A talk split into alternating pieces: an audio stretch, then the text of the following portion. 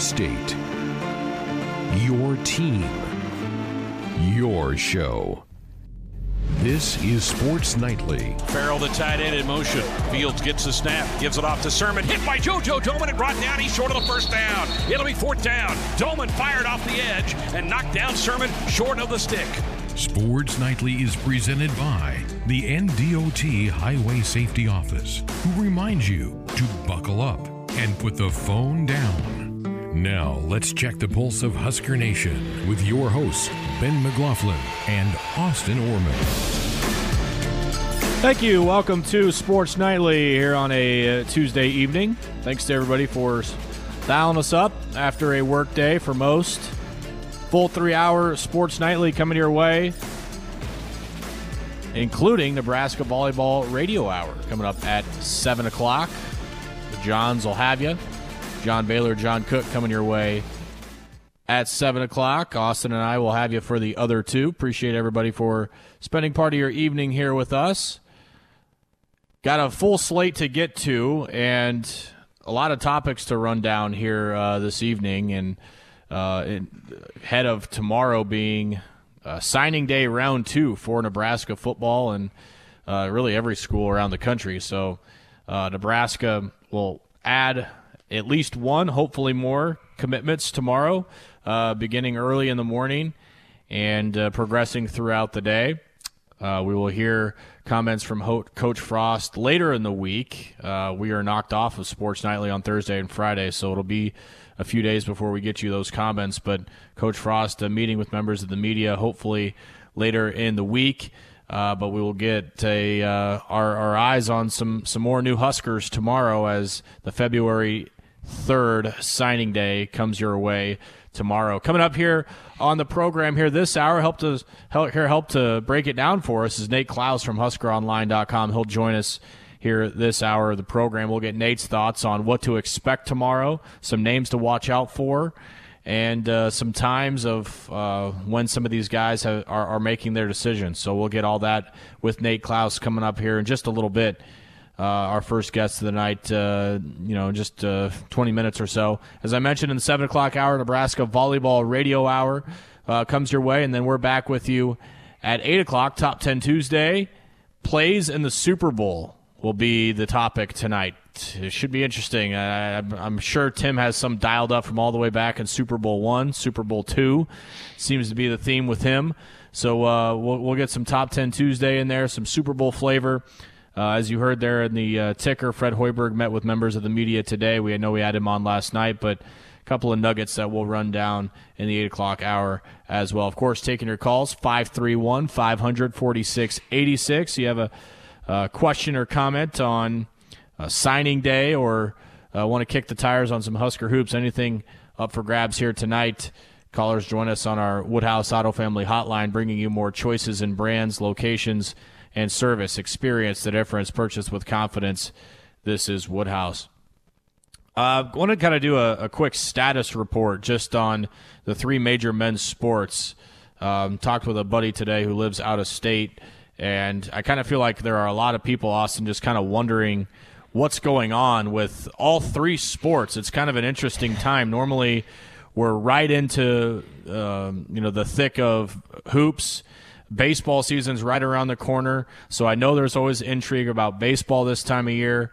And obviously, Husker football was signing day tomorrow. So let's just start first with Husker football and just kind of uh, lay out where we're at, I suppose. I, let's just start with, I guess, the coaching staff. And we talked about this yesterday, but Matt Lubick not going anywhere. That was the latest um, piece of news that he was uh, interest, mutual interest from him and Montana State about a head coaching position. He is here. Team will have a signing day tomorrow. Uh, a lot of the newcomers already on campus, and we're still working our way through the transfer portal. I think it's slowed down the attrition, at least for now. I would expect maybe a couple more in the spring. Um, but I, I, think for right now, those waters have kind of set, and we're just waiting uh, for the for everybody else to get here and spring practice to start here and hopefully in a few weeks. So interesting time for Husker football, and I guess the the wheels just continue to spin. I think you know, most of the smoke has cleared out, at least with the rumors and the Wan'Dale stuff and the McCaffrey stuff and the new guys coming in. So I know this is a, a, a, weird transition time, but hopefully tomorrow goes to plan. I know there'll still be some moving targets tomorrow as well. That's just the thing. Like I said, everyone just you have a chance to catch your breath now with Husker football. I mean, the turnover is gone probably from the roster till spring, like you said, after we get those guys on the practice field. They see how it looks like the early depth chart is going to shake out. They think they have a shot. They'll stick around. They think they're going to be better suited somewhere else. They'll stick around. Well, not stick around, they'll head out. So, yeah, and players, that's probably done till spring ball. Coaches, probably as well. Matt Lubick taking that head coaching look. Jonathan Rutledge gone now. I think it'll be good for the offense to another year of continuity with Scott Frost and Matt Lubick there. That's helpful. And then, like you said, too, with tomorrow. I'm sure you'll bring this up with Nate, but should be quiet for Nebraska. A couple pieces out there potentially, probably one for sure in Wynden Ho'oluli, with that one scholarship there and still a couple to use for the Huskers. But yeah, this is a good chance, fans of Husker football. Relax, take a deep breath. It'll get kicked up into full gear soon enough. But yeah, sit back for a second and just enjoy the ride a little if you can. Yeah, either that or start diving into your concerns uh, from last season, which is which is what I did. Um, you know, I think there's been so much talk and so much news lately. You haven't really had, I haven't really had a chance. I don't want to speak for other people. Haven't really had a chance to kind of reflect on what I watched or what happened in 2020 and some interesting numbers that um, that I dug up today that we'll get into a little later on and, and, maybe even tomorrow a little bit too is Nebraska's passing game, in particular the downfield passing, and some of the numbers that correlate to that. Um, some of it's pretty interesting. I, it go, the data goes back three years, so back when uh, Adrian kind of took over as the starter and, uh, and under Scott Frost, and we'll we'll dive into some of that um, a little later on in the show here this hour as well, and and tell you what we found. Some of that's pretty interesting, but I think more of this stuff is going to start popping up over the next few weeks once people have had time to kind of digest the season and you know kind of get the the ground stabilized from underneath their feet. So that's what's happening with Husker football tomorrow. I know everybody's curious about Avante Dickerson, Omaha West Side defensive back who decommitted from Minnesota uh, a little while ago, and he will make his decision tomorrow everything that I'm hearing, it's down between Oregon and Nebraska with an Oregon lean right now. We'll get Nate's thoughts on that next hour as well. All right, let's turn the page to some Husker hoops and kind of get people, um, you know, situated with that as well. We heard from Fred Hoiberg last night on the program. Good news. Obviously, he's feeling better. And, uh, you know, things are, are trending upwards for Nebraska basketball. They're playing this week on Saturday against Michigan State. We'll hear more from Coach Hoiberg uh, in the third hour of the show. But uh, from what we know, Austin, it sounds like most, if not all, of Nebraska's team is available. It sounds like there are still two players that are waiting to clear protocol completely. Uh, and I add Delano Banton in there too, as you heard there in the ticker, dealing with an ankle injury. So, for those wondering, is it going to be a Boston College type scenario last night when they had four scholarship players? Is it going to be uh, everybody available? That's kind of what we know right now. Uh, and we'll we'll dive into what Coach Hoiberg had to say about the pre- the layout of the week and how they're getting ready because that is going to be a swarm of games here in the next ten days or so. Uh, four games in in eight days, so it's going to be NBA schedule. I think is what Coach Hoiberg said. I think we're all just excited to see this team hit the floor again. I don't know that there's a lot of expectation considering what they've gone through the last month, but also where they were when this thing got pulled. But we're all eager to see see this team back in action again. At least I know I am. Oh yeah, absolutely. And we got to make sure we get uh, Kent dusted off. You know, we might need some yeah. time to warm up. But yeah, f- four games in eight days after having off since January 10th. So darn near a full month off not ideal, but the best ability is availability, and pretty much everyone, like you said. No Delano Banton is interesting. Unfortunately, he tweaked that ankle on the first practice back. You hate to see that, but that's just more opportunities for other guys to step up. Can we get Trey McGowens in attack mode from the jump? Can we see Teddy Allen being consistent? And the first game back, Ben, against Michigan State, they're playing Iowa tonight. Michigan State, we've kind of talked about them a little bit. Bit of a down year for them. They're not nearly as impressive as they usually are. The first game in Lincoln, Spartans only won it by seven. Nebraska got down early. What if they learned from that first time? I'm sure they haven't just been focused on a Michigan State scout this whole month. They didn't know this was going to be their first opponent back. But expect the expectations for me at least, Ben, are play hard and build toward next year. I don't want to keep pushing the expectation to next year, next year, next year, but another year of these guys we should have pretty much the whole roster back with only a couple spot additions in McGowens Breidenbach, and the uh, the JUCO lefty shooter. So I think this is where you really work on stuff you want to see. This is where you get that culture built. You really get that accountability piece between those top guys that you expect to be around next year. And hey, just go out and play basketball, have fun. You're back. I doubt these guys take it for granted because, you know, their season was on the brink there for a while, shut down for almost a month. So I expect to see a somewhat rejuvenated Husker team here over the last month. Yeah, and the product on the floor obviously needs to improve. The first step is to clear the health, make sure everybody's good to go, but then it's going to be right back to growing as a team and, and doing the things necessary to win some games in the Big Ten. It's been a long time since this team has won a game in the Big Ten Conference. All right, let's switch gears to baseball. I've been getting more and more tweets and texts from people about what the heck is going on with Nebraska baseball. Uh, here's what we know the team started practice last Friday, first official practice. Um, so normally they get two weeks. They get two weeks to get going, and then they're off. They're off on the road for the first three weeks, sometimes four weeks of the season before their home opener. Um, based on a report from Kendall Rogers, who we'll have on the show tomorrow, uh, Big Ten is just now, Austin, discussing what the structure of the schedule looks like. I have no idea what this means. Are they 30% done with those conversations? Are they 80%? Or are they just figuring out how to open Zoom meetings and get, get everybody involved? I don't know what that means. What I do know is the big rumor is that this is going to start the weekend of March 5th, which, you know, looking at now is just over a month away. And if we're just having these conversations, there's a lot to be figured out. So Bill Moos uh, on our Nebraska athletics director radio hour hinted that the team would be heading down to some warmer climates for the first two weeks of the season to avoid um, what's what's going to be inevitable weather affecting Big Ten sites uh, for at least a couple weeks. And the big remember the Big Ten has this temperature rule that's going to come into play if you're playing in early March. So let's try and avoid a couple weeks of that. Let's go to Florida. Let's go to Texas. Let's go to Arizona, California, someplace that, that has warmer weather. Now, the problem with that is uh, spring training, it, it, there's going to be guys starting to report to spring training. So you can't just assume, all right, they're going to go to Florida, they're going to go to Arizona, they're going to play, you know, the, the entire league is going to go to these sites and they're going to have places to play. You can't you can't assume that um, based on you know people reporting, teams reporting, um, prospects reporting, and all pitchers and catchers, all that. So you can't assume those fields are going to be available. If you're just now having those conversations, you've got to find a place that can host what you're assuming is going to be uh, 13 teams. Maybe you split it up. Um, you know, six and seven. Obviously, there's going to be a team with a bye week. Uh, maybe you do that. I don't know. We, so we don't have any details on where uh, the team is going to start. We have a theory of when and we we we have a theory that it's only going to be non-conference game or excuse me conference games no non-conference games.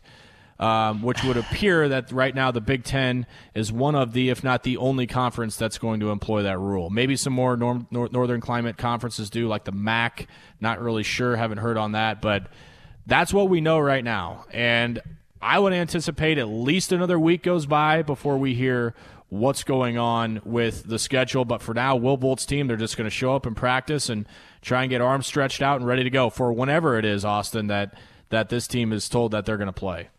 Nice to see the Big Ten rule makers and schedule makers learn so much from football season, isn't it? Isn't it so good that they learned from their experiences and really got their stuff together? Oh wait, they didn't yeah. do, that, do that for volleyball either, and here we are with baseball. I mean, at least they still have a month. I'll give them that. It's not a week and a half before like it was for volleyball, but I'm not a huge fan of the whole non-conference only thing. I think boosting that RPI for whatever postseason will look like is big. Like you said, the logistics of just getting complexes, of getting locker rooms, keeping everyone separated enough from all these different teams. Yeah, still not in love with the Big Ten policies, but definitely excited to you know get to watching Husker baseball again. More than just two weeks to get going. Like you said, first practice on Friday. If they have a month, that should be good. Get the arms in shape, get the bats heated up, hopefully a little bit. And hey, like like always, you, you mentioned the the Big Ten weather. If Nebraska is the San Diego of the Big Ten, and we actually get to go to San Diego, it tells you everything we have to know about playing games in the spring in the Big Ten. Yeah, so we, we don't really know. Whenever we have information, we'll we'll pass it along. But I mean, it's it, again, no control over what's happening. That's kind of what we know right now. Spencer Schwellenbach is raking in the preseason awards. He's preseason All American by all three publications. Uh, the team announced captains today for the team. Uh, obviously, some of those guys that are are coming back uh, for their fifth season: Joe Acker, Mojo Hagge. Uh, the, the, those guys have been around, and Jackson Hallmark, Spencer Schwellenbach, two guys that aren't aren't seniors, um, will, will will lead the way for uh, for the captains. So that's great to see. A couple of freshmen, Bryce Matthews from Texas, uh, and Max Anderson from Omaha Metro at Millard West, named to the uh, preseason watch list for Big Ten freshmen. So some some good preseason pub for Nebraska. They're picked eighth in the conference by D1 baseball. I think that's perhaps low. That's fine with me. They were picked sixth the year that uh, they lost in the title to Ohio State. I think you know they're always off on that, which is just fine. So that's what we know right now in Husker baseball. Again, as soon as we know more information, uh, we will pass that along to you. But I wouldn't anticipate at least for the rest of this week knowing uh, what what's happening there. Now, welcome on our first guest tonight, Mr. Nate Clouse from Husker Online Com. Nate, first of all, thanks for joining us. Hope things are, are well with you, man. Round two of the signing day tomorrow on February 3rd. It wasn't all that long ago that we had just one of these. Are you used to the new format, two signing days in a year? Yeah, it's still kind of still kind of getting adjusted to it. I, I was programmed for so many years for the you know the basically the whole month of January and the days leading up to the first Wednesday in February just to be nonstop action and just complete chaos. And you know, the last couple of years, it's been everything but that. So um, I'm not complaining about it. Uh, you know, I'm not working 16-hour days anymore, uh, leading up to signing day, but it is still strange, very strange.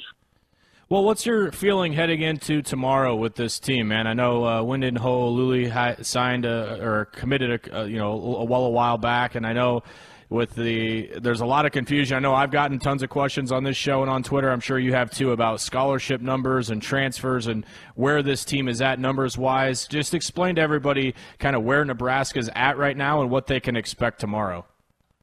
Yeah, you know, you mentioned Wynden uh, getting you know getting a four star linebacker that could play outside or inside. Uh, like Wynden uh, out of uh, out of Hawaii, that was a big get back in December. And once he committed, that basically left two spots left in the in the recruiting class. And uh, I think you know the plan for Nebraska has been to take you know use one of those spots on a high school prospect. Um, you know I think Avante Dickerson out of Westside is obviously the top guy that's still out there for Nebraska. Uh, Devon Townley is an, a four-star outside linebacker out of Minneapolis, who is also kind of still in the mix with the Huskers, but um, and then, you know, Nebraska would like to use that last remaining spot on a transfer. Now, of course, if they don't end up signing anybody tomorrow, I think uh, we'll obviously see them use the two remaining scholarships on, you know, players out of the transfer portal, um, or you know, from this junior college season that's that's coming up here in the spring. You know, I think there could be some players that emerge, uh, and and if you have a spot or two held back, you you could get a snag, uh, get a steal out of the junior college market. But um, you know, I think uh, ideally Nebraska would love to to get Avante Dickerson tomorrow, and then you know I'd use that last spot maybe for a transfer quarterback or something. Now that uh, there's one less body in that room. Yeah, I mean, this is just the ultimate juggling act with this staff right now of, of filling those last spots and filling them wisely based on the departures that, that they've had. You mentioned kind of the buzz name right now, Avante Dickerson, made some noise uh, a couple weeks back when he decommitted from Minnesota when he didn't sign in December. I think we all were kind of thinking he was trending this way. I know Oregon uh, is, is hot on his mind right now. Many think that the, the Ducks may land Dickerson, but uh, just what's the relationship been like with Nebraska and Avante Nate the last few weeks, and the Huskers pitch to him to try and keep him to stay home, even though Oregon's hot on his tail. Yeah, you know, I, I think Nebraska's been fairly consistent with with Avante for for quite a while now. Um, you're going all the way back to, I think things really kind of started to to heat back up between the two of them. Uh, during the season back in October or even late September a little bit. And I think there's there's always been a little bit of a dialogue there, and it, it continued to kind of grow. And um, you're right. You know, when he decided not to sign in December, I think that that was obviously a very good sign for Nebraska. Uh, and then when he decommitted from Minnesota, that uh, you know all of a sudden things looked like well that it was going to be Nebraska's to to lose almost, and um, he'd be there for the taking. But Oregon has come in very very hard here uh, at the at the 11th hour. Um, you know, he took unofficial visits to both Minneapolis and out to Eugene, Oregon, and um, here over the last few weeks. And you know, that's after he visited Minneapolis is when he decommitted from the Gophers. And I, I do think that, that that last visit to to Eugene, Oregon, even though he wasn't able to meet with the coaching staff and tour all the facilities and everything. But you know, going out there, I think may have given the Ducks a little bit of of uh, you know some momentum there. Um, you know, and, and you know we'll obviously find out tomorrow. I think 8:10 a.m. Uh, is when he's set to officially announce his decision. But as of right now, I, I think that uh, he, he appears to be bound for Oregon.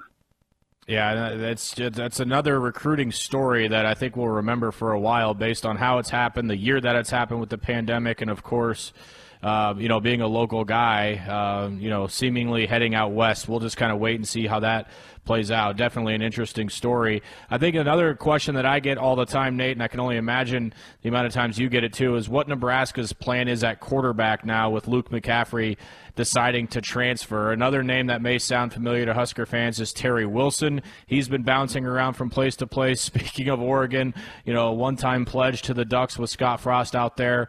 What's the plan right now, do you see, with Nebraska at the quarterback spot to address the departure of Luke McCaffrey? Well, yeah, they'd obviously would love to to be able to get a quality quarterback out of the transfer portal uh, if they could. And you know, you're right. Terry Wilson is a name that has all of a sudden come to the forefront. Uh, he's got one year of eligibility remaining, and uh, you know he was at Kentucky. Uh, you know, one time Nebraska commit out of high school uh, ended up flipping his commitment to Scott Frost and and Matt Lubick out at um, out at Oregon, and so there is a pre-existing relationship there uh, between uh, between Frost and Lubick, and um, you know, as we all know, he ended up at uh, junior college in Kansas, and then ended up signing with uh, Kentucky and playing there for the last few years. But you know, it's kind of an in- intriguing name that that's popped up, not only because of the connections to to the coaching staff and, and obviously to Nebraska, um, but you know, he's somebody who has a lot of experience. He's played in a lot of football games. He's played at a high level there in the SEC, and um, you know, and if something did happen to Adrian Martinez, you you've got somebody who has that experience under their belt that could potentially step in and and um, you know perform. I think at, at a at a fairly high level. And, um, you know, especially when you look at what's in the room right now, you've got Logan Smothers and then Heinrich Haarberg, uh, is now on campus as an early enrollee. Well, neither one of those two have, have ever taken a snap, um, you know, in a college football game. So uh, if they were able to get somebody like a Terry Wilson that has that type of experience, I think that would make a lot of sense. Nate Clouse, HuskerOnline.com, is our guest here on Sports Nightly. I'm Ben McLaughlin. Nate, we kind of talked a little bit about the numbers already. In, in your opinion, the transfer portal, the year uh, of 2020 with COVID, with all of the, the transferring and the moving around of bodies, when you kind of anticipate the NCAA to, you know, with the waivers, what, what especially with Nebraska's case, you know, obviously Markese Stepp is going to be the first one that comes to mind. What are you anticipating the NCAA does as we get closer to a one-time transfer allowance from the NCAA about all these movements and all the players left in the portal and you know their eventual homes and, and the eligibility that they're going to acquire wherever it is that they land? Yeah, you know that's going to be uh, a pretty interesting uh, to see how that all unfolds because that one-time transfer rule has yet to be officially passed. But there are so many names in the transfer portal. I think the last last number that I had was over 1,400 names oh, in the transfer portal, and um, you know, and out of those names, I'm, I'm assuming that there's probably about 75% of them are players that uh, are not graduate transfers and so they would need a, a waiver, um, you know, to to play immediately. And and given the pandemic and and given the sheer amount of, of players that are in the portal, I don't see any way that the NCAA has the manpower to to kind of comb over everybody case by case and, and grant a waiver here or or deny a waiver there. I, I'm anticipating them kind of giving a, a mass um, waiver to pretty much anybody who's in the portal, and and and I think players have a pretty good idea that that's what's going to happen, and, and that's part of the reason why I think we've seen a lot of names jump in there. You know, they didn't lose a year of eligibility by playing this past year, and they know that they're they're not going to have to sit out. Uh, more than likely, not going to have to sit out uh, once they land at, at their new place, and so. I think that's kind of contributed to the numbers, but uh, I would be very surprised if a guy like Markese Stepp uh, was not granted a waiver to, to be uh, eligible immediately. That's a great point that you make about just the sheer quantity in itself, pandemic aside. Yeah, I, I, would completely agree with what you said right there. Nate, one more before we let you go here, and that's uh, kind of you know further down the road here. But anybody that's on Twitter and, and follows you on Twitter at Nate Clouse on Twitter, and, and all of your your your colleagues. Uh, when you see, when you see these these offers going out to Nebraska players and players uh, from this state, the in-state talent, not even just this year or last year, but upcoming years. Where where where has this gone in terms of Nebraska's talent in the state and the attractiveness that schools from all over the country are are coming in to, to try and pluck this talent away. Where would you evaluate Nebraska's uh, talent right now as a state, and, and what's making it attractive to other schools?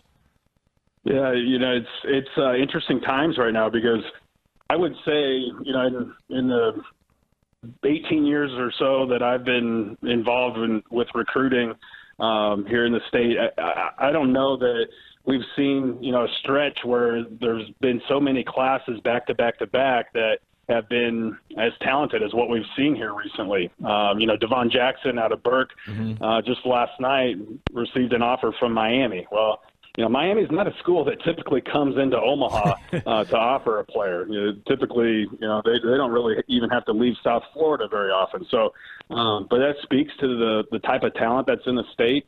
Um, you know, the, the 2021 class was very talented. That 2022 class, I think, is is also going to be um, producing probably seven or eight Division One, Power Five type of kids. Um, you know, an early outlook on 2023 and even 2024 is is just as promising, maybe even more so. So, um, you know, and, and that's a good problem for Scott Frost and the staff, but uh, it has also kind of opened up the doors for a lot of other teams to, to enter enter the state, um, you know, and try to try to poach some of these really good players. So um, while it is a good problem, it also creates a lot more competition in your own backyard. So um, yeah, but I, I am um, I'm very impressed with the type of kid that uh, type of athlete that's coming out of the state right now, and uh, and you know, like I said, I think for the foreseeable future, it's gonna it's gonna remain at a fairly high level. No doubt, and it'll be interesting to see you know where where these guys end up. Hopefully, uh, finding their way to Lincoln. Um, you know, some more, more and more than less than some. It'll be interesting to see how this unfolds in the years to come. Nate Clouse, Husker Online. Nate, thanks so much for giving us some time. Busy time for you, I know. Good luck tomorrow on signing day. We'll be following along, and uh, take care of yourself. Appreciate the time tonight. All right, you bet. Thanks, Ben. This is the Nebraska Volleyball Radio Show, right here on the Husker Sports Network. A joust at the net, two handed over by Nicklin, not down. Free ball back. Here come the Huskers. Nicklin jump set left. Lexi, kaboom! Woohoo! 21 16 Nebraska. That, folks, is high level volleyball. With Husker head volleyball coach John Cook. Indiana bumps that left. Brianna Edwards, stuff block. Lauren Stivrins, solo job. Kaboom! He comes right back. To the Indiana Shoot Tops. It's 10 5 Nebraska. The Nebraska Radio Volleyball Show is presented by Sartor Hamann Jewelers, your Husker jewelry headquarters. Sartor Hamann, the official jeweler of Husker Athletics at sartorhamann.com. Now, here's your host of the Nebraska Volleyball Show, John Baylor. Greetings, Nebraska. Hello, hello. Happy Tuesday. 7 until 8 p.m. Central. It's your Nebraska Volleyball Show. Hey, what's the next best thing? To watching Nebraska volleyball, talking about it every week. Your Nebraska volleyball show, 7 until 8 Central Time, typically in the fall, but in 2021. You get it in the spring and then the fall. Your Huskers leapfrog to number four in the country in the American Volleyball Coaches Association poll, the AVCA, just behind Wisconsin, a perfect 4 0, Texas, a perfect 14 0. All of Texas's matches were played in the fall. They count towards the spring schedule. Kentucky Leapfrogs, Nebraska, they're number three after previously being number five. Craig Skinner's squad 10 and 0. Nebraska 4. Baylor on their heels at 13 and 3. Minnesota is a perfect 4 0. They're number six in the country. Stanford plummets from number three to number seven. Winners of three of the last four championships. The defending champions, the Cardinal, 0 and 0, and they drop four spots. Utah is number eight. Boy, what a great job Utah does every year. Penn State, number nine, and Florida is number 10. So Wisconsin, Texas, Kentucky, Nebraska, Baylor, Minnesota, Stanford, Utah, Penn State, and Florida, your top 10 in women's volleyball. Join us if you'd like tonight. We'll get you the phone numbers in just a second as uh, you can join in on the Nebraska Volleyball Show. I'm John Baylor, your host. We're with the 21 year head coach John Cook of Nebraska Volleyball. Hello, Coach. How are you? Doing good, JB. How are you doing? I'm all right, but along with Husker fans, we're a little ticked off. We wanted to watch matches this past weekend. But take us yeah. back to Friday. Where were you when you found out? How was the information that Northwestern would not be able to play communicated to you? Well, our first clue was in the morning when one of their players tested positive on what's called the rapid test. If you test positive on the rapid test, that's why we test in the morning. Then that way we have a chance um, to get it to uh, do the PCR test to confirm it, which is, has a higher accuracy rate. And um, so we took it up to Omaha and it ended up being positive, and that was about four o'clock. We got those results. So, so as I told our team, I, I said I got to tell you guys a story. When I was in high school, I asked a girl to go to a dance, got up the courage to do it, and then the day before the dance, you know, you're all fired up to go to the dance, and and she said, "Sorry, going with somebody else." So that's kind of how it felt. What was her name? I don't remember. Good answer. But, Excellent answer. You never know when Wendy's listening. Yeah, so we're we're at four o'clock. We're our players are starting to do their. It's a six o'clock match, so they're there starting to do their prep, and Northwestern's in the locker room getting ready to come out and do their time on the court, and shut it down. Wow. So they had flown here. Had they spent the evening before at a Lincoln Hotel, or had they arrived that morning? No, they came the night before. So they spent the night before. They'd been in town for 24 hours. They take their test Friday morning. One player gets a preliminary result of positive. You take it to Omaha. It gets confirmed. You then communicate with them as they're getting ready to go practice for the match. The match is off. One player testing positive, and the whole event is canceled. Yeah. What's interesting is, though, they have to go by the Illinois rules. And the state of Illinois has tighter rules, and then Evanston even has more tight rules. But apparently, I don't know how it works or the percentages or what it is, but really, it takes one positive uh, to shut the whole thing down for the Northwestern team. So I don't know if it had been the same if it was a Nebraska team. Um, I don't want to find out, but um, that was that was the called by the doctors and the Big Ten. My goodness. So there are not Big Ten rules that oversee these decisions. Actually, each team's ability to play is governed by local health rules and laws and and uh, policies, and also potentially statewide policies. So it depends right. on where the, the college is located, whether that team on the road will be allowed to participate. Correct. So there that that plays into it, and um, so apparently that's that's why they had to shut down. Now I talked to Shane Davis, their coach. Uh, he he called me in the morning and said, you know, we had a positive test, which I already knew about, and and we were discussing what would happen, you know, if we didn't get the results back by game time or warm up time. What if it came in the middle of the first game? And she was positive, you know, we'd have to shut it down in the middle of the game. So those were the conversations that were were being had. Uh, you know, not a lot of fun. I didn't tell our team because uh, I didn't want them. You know, I wanted them in game mode mm. and and playing. And of course, when I did tell them, I told them the story, and of course they're playing along like yeah, whatever. And I said, well, that's just what happened. They they didn't believe me, so they thought I was kidding them, and it took uh, several. It took Lindsey Peterson to lecture them that no, this is what's happening for them to finally believe it. And you know, the team was so was incredulous. They thought you were playing some sort of motivational game with them, and, and pretending the match know. was canceled. Yeah, I just think at that age, you know, you yeah. just, you don't think it's going to happen, and uh, you know, um, and it did. So, you, and, and right before the match, that's what also made it really hard. Four o'clock, and the match was supposed to start at 6 Mm-hmm. Mm. Do you rec- recall ever a match that you coached or a, a game that you played in that was ever canceled? And uh, so, you know, at the 11th hour, like this one, for weather reasons or any other? No. I, I do remember, I think when I was at Wisconsin, we had a match get canceled, but I don't remember why or the details. I just feel like it, it happened once before, but yeah, this is a first. So once your players realized this was uh, the truth, there would be no match Friday night and no match Saturday night. What were their reactions?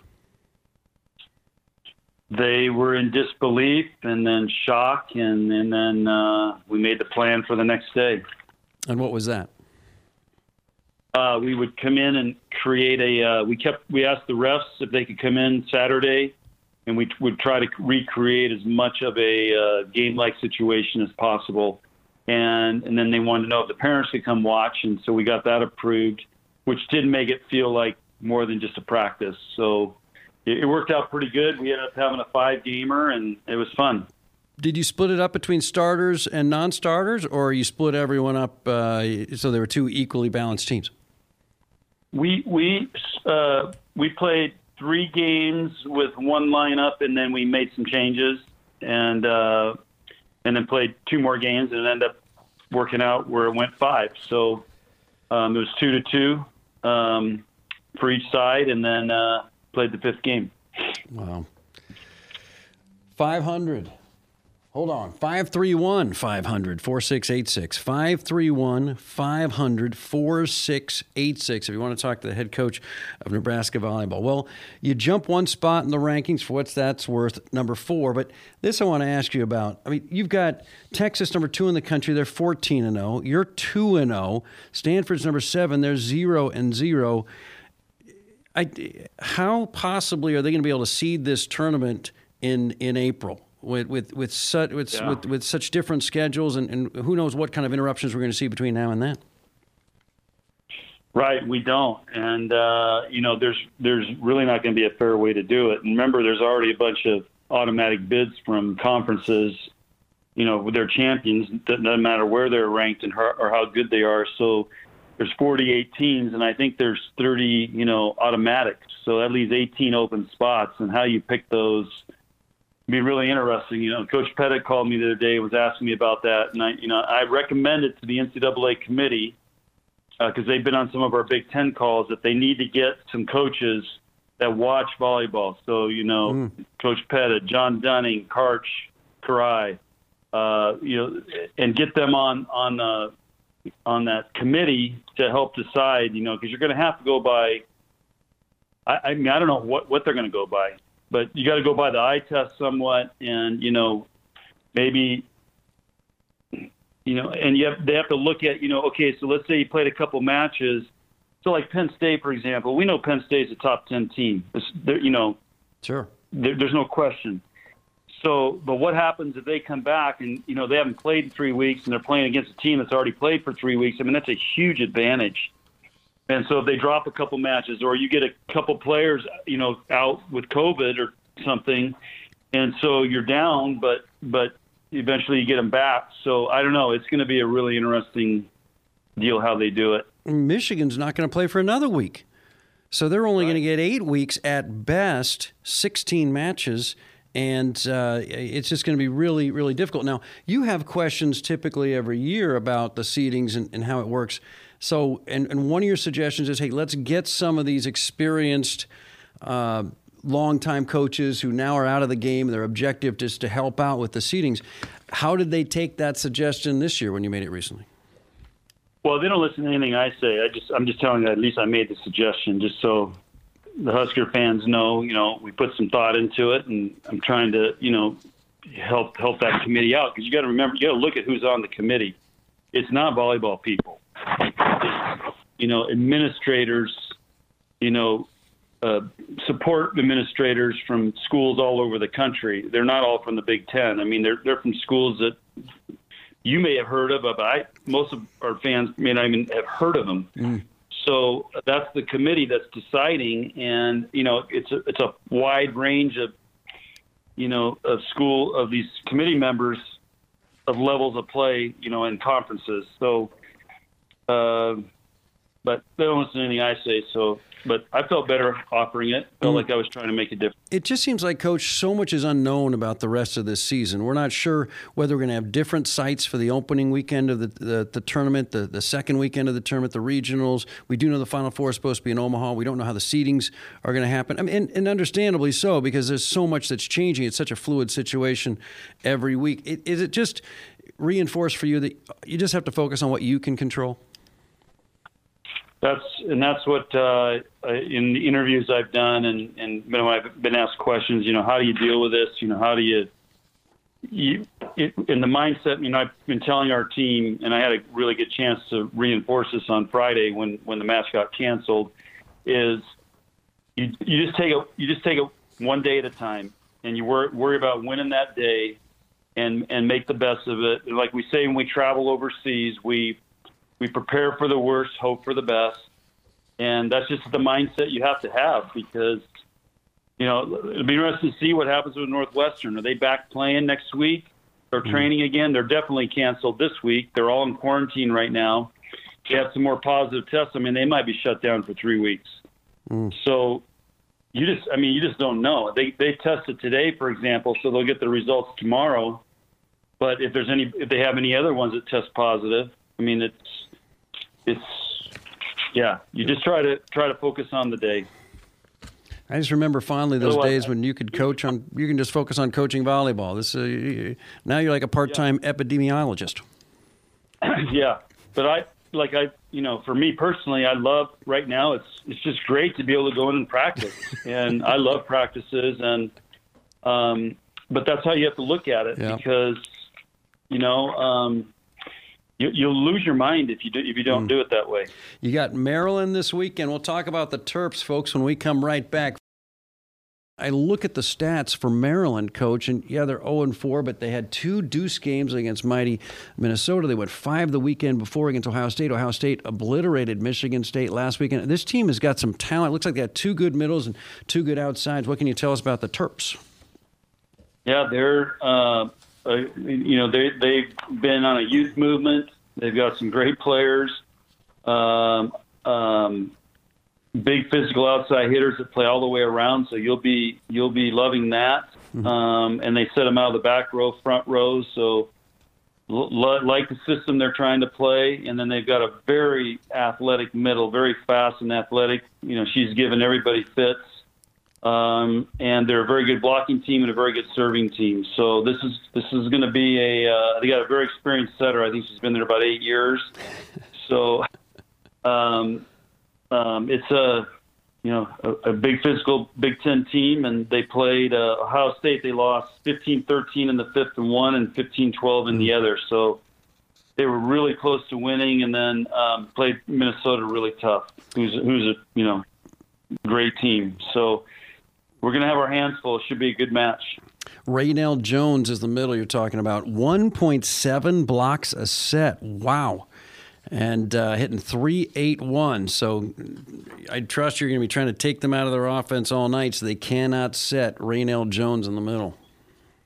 Yeah, she she's a handful. So uh, we'll have to have a good plan for her. So, Coach, we just walked through what the NCAA.com website feels as the all time Husker volleyball team. Is there anyone in your gym currently that you can project as a potential all time great Husker volleyball player? Uh, I, I wouldn't go there right now because I think that's something uh, you know they got to prove it over their entire career.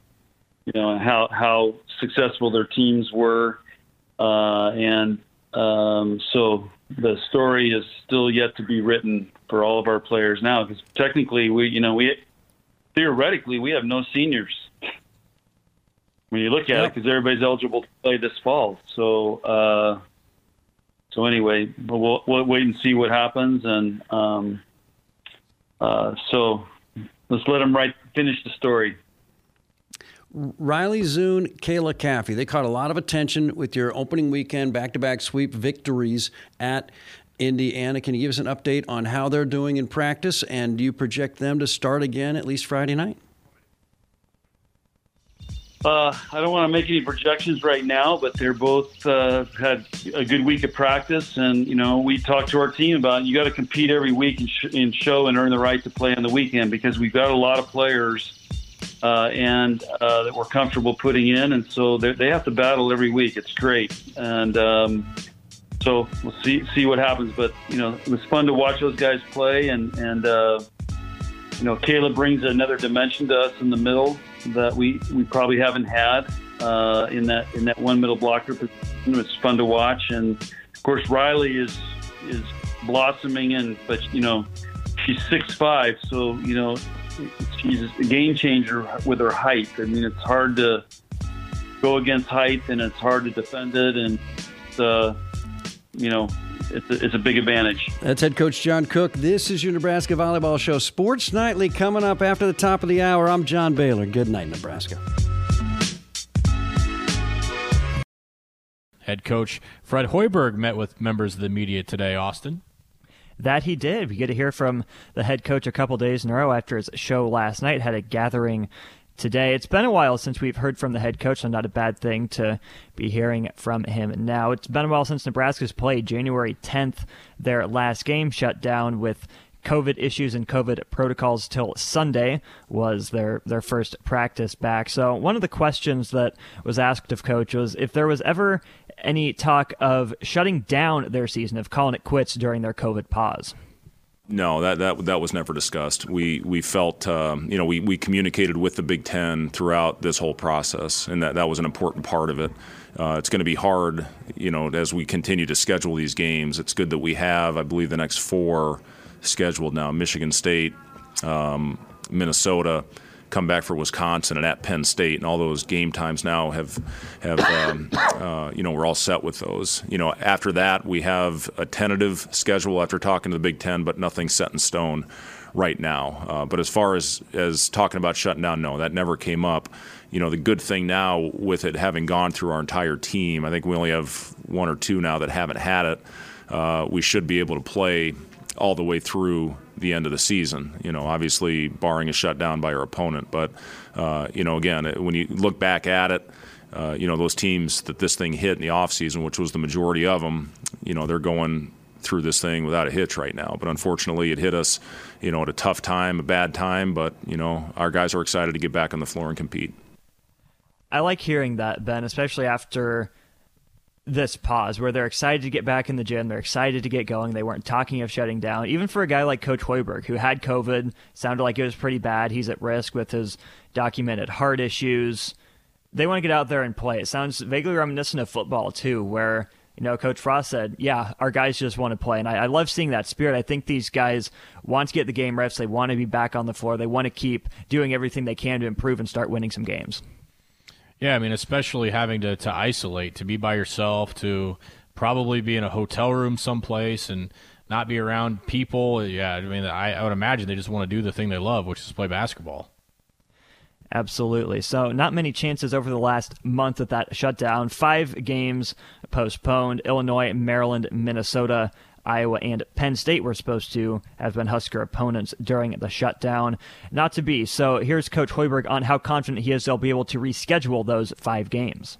Yeah, uh, you know, Kevin, we're, we're, trying to get all the games uh, scheduled, uh, which I believe would be 15 games in 32 or 33 days. Um, never been very good at math, but you know, ho- hopefully we'll be able to get them all in. I mean, hell, players don't like to practice anyway, so to be able to play, uh, you know, that amount of game in a short amount of time, but it's going to be very much like an NBA schedule. You know, there's back to backs on the table. Again, nothing's been finalized at this point with our schedule, but we have talked about that as an option. Uh, you know, to get two games under our belt uh, you know, potentially playing in the same arena and then not having the, you know, home lift playing a road, not having the home game returned, uh, you know, to help with travel and, you know, to help find a way to get all these games in. But, uh, you know, the Big Ten's done a really good job of staying in contact with us, uh, talking to us about our schedule and trying to get the remaining 15 games in. You don't have to be good at math to see Nebraska has a small number of days to play a large number of games. Yep, and we'll see uh, the the start to that Rubik's cube being solved uh, this week with Michigan State on Saturday. Thanks to everybody for being a part of this one here tonight. Thanks to Austin. Thanks to Tim. Thanks to Mick. Thanks to all of you. Thanks to our guests, Nate Clouse.